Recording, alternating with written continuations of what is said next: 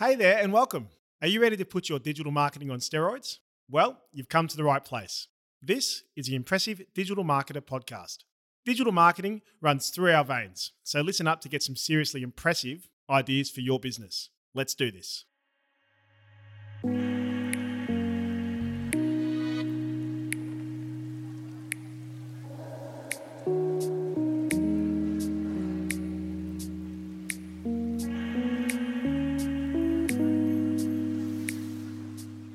Welcome to the Impressive Digital Marketer, episode 28. My name is Russ McCumber. If you've heard this podcast a few times, you might have heard me before. Uh, I'm the strategy director here at Impressive Digital. The background for today's podcast uh, I was actually at an event called the Digital Summit a few weeks ago. Uh, it's run by a crew called Interactive Minds had a great time at the event, picked up lots of info, made some good contacts as well. So I connected with the organizer of the event and the the brains behind Interactive Minds, Louisa Dahl. And um, I just thought she'd be a great person for our listeners who are, you know, working within e-commerce and digital marketing, and you know, with both brand side and you know, also agencies and the like. And I thought she'd be a great person to interview. So, without further ado, is it a do or a do? Without further something, this is Louisa. G'day, Louisa. Hi, hi. It's good to be here. I think it's a Jew. A Jew. Okay, cool. Excellent. So, uh, Louisa, I've just given a bit of a context as to sort of how we came about connecting, and I, I really appreciate you taking the time to be on on our podcast today. Thanks for having me. What I'd love would be just a, a bit of background as to your your own sort of journey within marketing and, and digital marketing. Would you mind just giving us a, a, bit of a rundown as to you know? Yeah, of course. So I started back. Uh, I think my first digital marketing job was back in '99, and I just finished my digital marketing or my marketing degree back then. Um, and I started working for a startup, doing a whole range of hands-on digital tactics from news groups and search engines to you know website edits and a whole lot more everything in between uh, so I've been in, in the space for nearly two decades now. Wow. Um, I, I, worked at the startup, as I said, and went on to government, um, then agency side. I actually co-founded a small agency and subsequently sold that and my shares in that.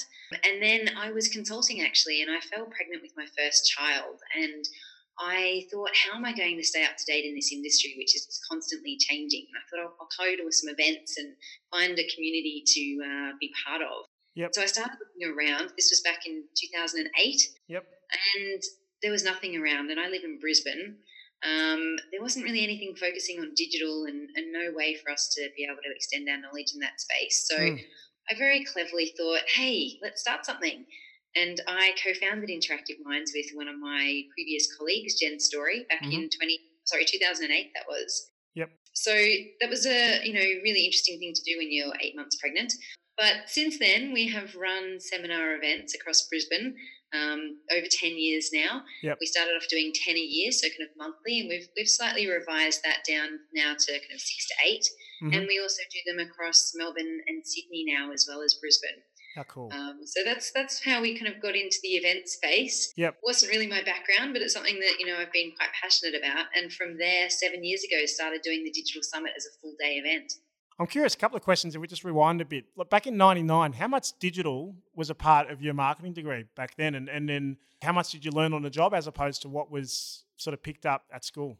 Uh, look, it was I think 100% on the job yep. back then. Um, yep. Definitely, you know, more theoretical stuff was in my degree. Definitely the four Ps and yep. a bit of PR and some some base knowledge. Look, I do value the base knowledge that I have. Um, I think that you know definitely gave me a, a, great starting point. But I, I did turn up to that first job not really knowing how to do anything. I'd never, you know, done much in terms of website content back then. Yep. Really, at that point, there wasn't even much going on with online advertising. It was very early in those days. No social media, obviously, back then. Pre Facebook, pre pre everything, pre MySpace in that in that time.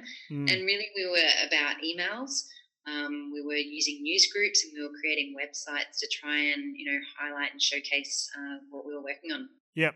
Wow, geez, you would have seen some huge changes. I can't. I don't. You don't speak to many people who've been working in digital marketing for twenty years.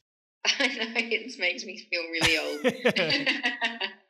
do you um do you remember that first event? So when you first started doing those events, like obviously you knew digital, but events was you know something which you weren't as as experienced in. What are your what are your recollections of that very first event and how many people had said they were going to come? How many people actually came? What how was the event itself?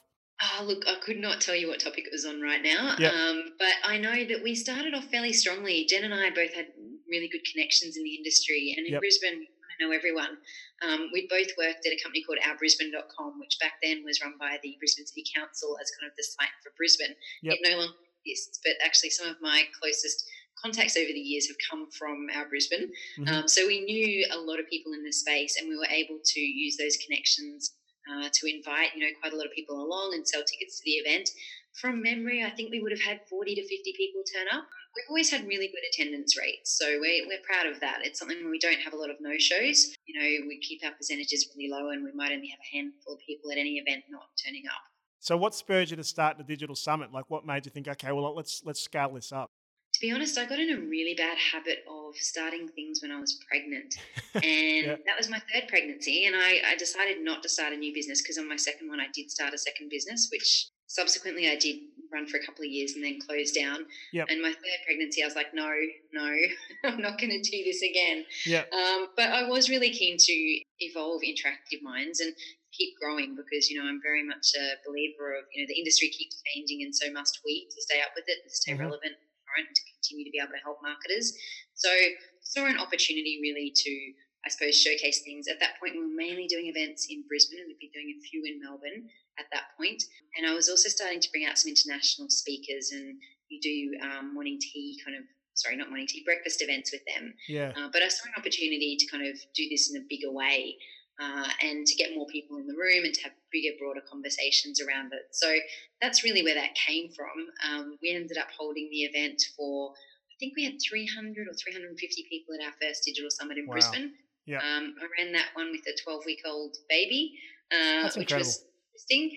And yeah, I mean, it was a great success. Obviously, we've gone on to have another, you know, six since then. it, it sounds like you've you know you've been able to fill some some big rooms and get some good speakers and the like in. But have, have you had any interesting stories or funny stories in just sort of you know learning how to run such a, a big and ambitious event? Definitely. I mean, I'm continually learning. I Yep. am a big learner and do love it. So, uh, you know, more so the fun lessons than the, the bad ones, I suppose. But Yeah. we did have a uh, instance last year where we actually had our keynote, our international keynote speaker pull out. I think it was about five weeks out from the event. Oh wow, Um, that was a pretty big deal for us because I actually spend months finding international keynote speakers to bring out. We typically bring out two. Yep. And, you know, and generally they come from the US, sometimes the UK, but mostly the US. And getting anyone to come that far to speak at a conference in Brisbane and Melbourne is a big deal. Mm. Um, we don't have massive budgets, so we're not paying, you know, fifty thousand dollars for someone to come out. Rather, we're, you know, offering their, their travel and covering their costs, and and I hoping that you know we can help to showcase some of their learnings and knowledge sharing as well. So that was a really big deal to have someone pull out that uh, close to the event, especially after we started promoting it and promising they were going to be there. Um, fortunately, I do have really good relationships with nearly everyone that we've brought out to Australia in the past, and I was able to call on one of our previous international keynotes, Jeremiah Andrick, who had spoken for us a few years earlier at a different company, Yep. and he um, was very happy to come back again and speak for us under his new company, HTC. Amazing. So that was awesome. I was very excited to have a replacement. But yeah, that was a, a pretty scary moment for a while there. But the power of relationships, hey. It is. It does always come back to that, actually, and it's uh, reinforced all the time. So this Yeah. year, this year you had a couple of like cracking keynote speakers international wide. So um, Ursula Ringham from SAP and, and Kathy Tanamura from from Strava. How, how did you go about approaching them? Like, I'm, I'm super curious to hear about that process of locating them, engaging them, trying to get them interested, and then actually getting that win of having them come on board.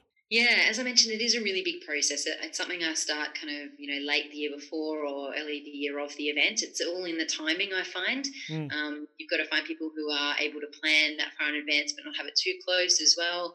I generally use a couple of different methods to find the speakers. Um, actually, with Ursula this time, I had been at an event in the US earlier in the year. And she spoke there on Mhm. a, a slight variation of the topic with an agency, actually. And I met her then and made a connection. And Yep. I said, you know, you'd be great to bring to Australia. Would you be interested? And she said, sure, email me. I followed up with her, and that was probably one of the uh, most direct, simplest processes I've been able to go through. Yep. But normally, I'm not necessarily traveling around bumping into people beforehand. So I use a, a, mix of research online. I use LinkedIn to find out where people are at and what they're doing. Mm. And I also look at um, other websites around the world for conferences and see who's speaking on what.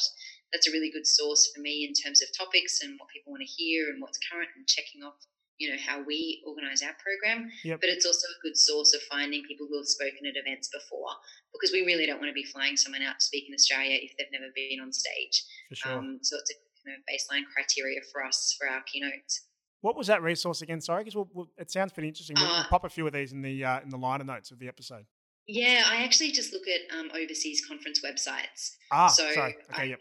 yeah specific websites um, on digital marketing or yep. I narrow into specific topics as well. Yeah, Ursula's. Um, I mean, I'm a big, I'm a big Strava user. I have been for years. So I found Kathy's information and intel around just the way that they were able to keep people in the program and what the big challenges were and the, the big issues they found from their users. But I, I found Ursula's keynote really interesting just around influences in the B2B space because like we, we do a lot of work in, in fashion ecom, but we also do a lot of work in sort of SaaS technology and sort of high yielding lead gen professional services campaigns.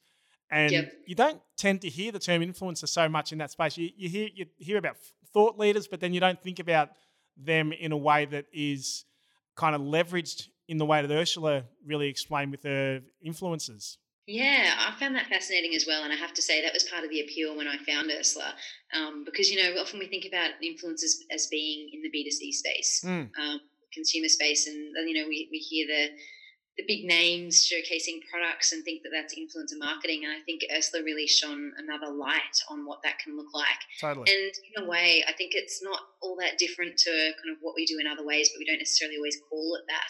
So I find that, you know, a really interesting angle as well. But I think the way in which they are creating content and approaching influencers is, you know, quite unique from how I would typically think of it. And totally. that was why it was such a great presentation and great way to think about it.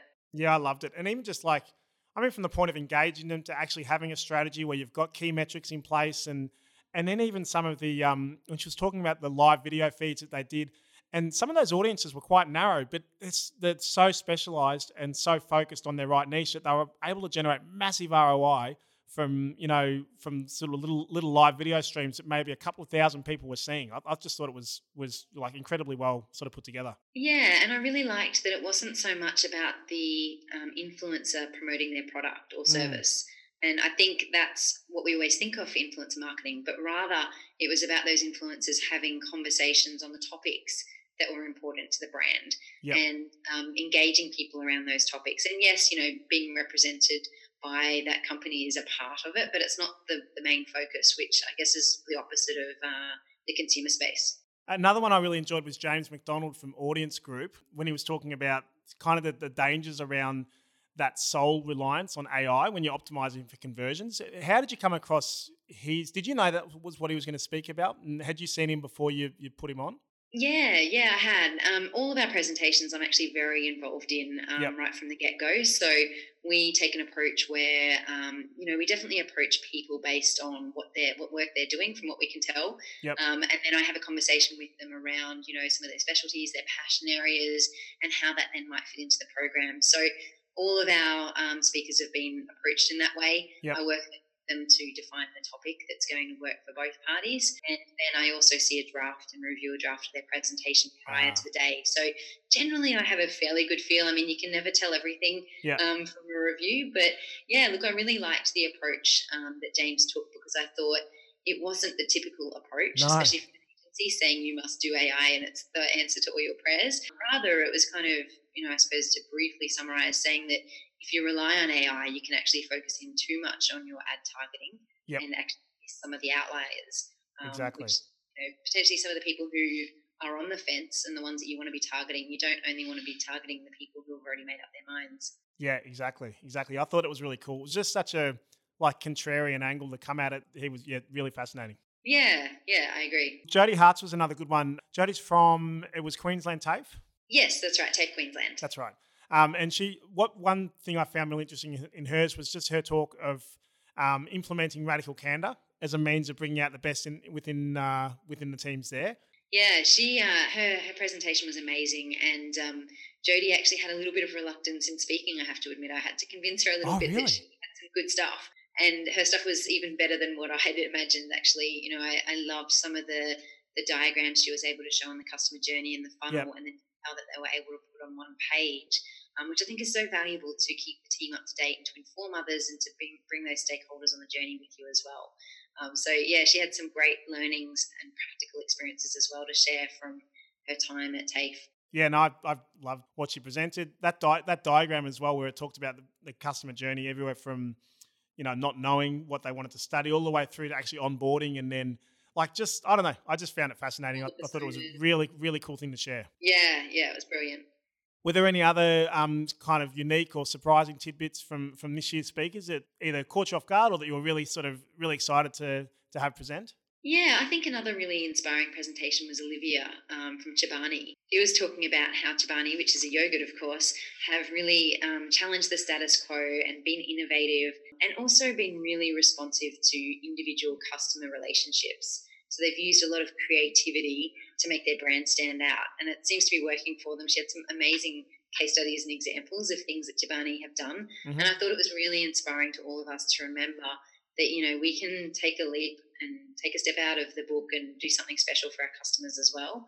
Um, and they had some great examples of what they've done and, and how that's paid off for them as well. Yeah, I thought that was really cool. I think that kind of left field thinking. I think especially within digital, like it, if you don't bring that sense of creativity to what we do, like it's it's it's it's not all ones and zeros and data. You know, like it should be. The innovation comes from that creativity. Yeah, definitely. And that's what differentiates us, really, isn't it? I mean, that's the opportunity. Cool, Louisa. Well, look, thanks so much for your time. Yeah, as I said, I had a great time at the Digital Summit. I was stoked you were able to come on today. Uh, are there any upcoming events or anything for Interactive Minds that, that you'd like people, or how can they get in touch with you and, and sort of keep up to date? Yeah, look, we do have events. We have another kind of uh, five or six remaining this year across Brisbane and Melbourne. So um, definitely would love to have people come along. Our seminar events are kind of morning events. They run from like 8 a.m. till 10:30 a.m. and they focus on a specific topic. So it's a great opportunity to take a little break from the office and deep dive into a topic and some learning. Yep. We typically have three or four speakers presenting on that topic and sharing their experiences. So yeah, come along to one of those. You can find out about all of our upcoming events on our website, interactiveminds.com. Um, we also have a podcast called Interactive Minds where I'm interviewing marketers and digital leaders uh, and getting their recipes for success. So that's another way. And our Facebook group, which is also called Interactive Minds, is a great way to connect with other marketers. Thanks so much, Louisa. Um, we will have links um, to Interactive Minds to Digital Summit in the ni- notes for this show. Um, also, LinkedIn profiles of some of the speakers we've spoken about. Um, I'm really keen to to sort of share some of that as well because I got so much out of it. Thanks again, Louisa, for coming on. Thanks so much, Russ, and I'm so glad you enjoyed the events. Appreciate it. No worries. For listeners out there, if you've got any questions about anything we've spoken about today, also any podcast topic ideas, I know we've had a few coming through, just email them to info at impressive.com.au. If you have enjoyed the podcast, as we always say, jump on, give us a five star review on Apple Podcasts, Stitcher, Pocket Cast, all those wonderful platforms. But otherwise, that's episode 28 of The Impressive Digital Marketer. Thanks so much for listening.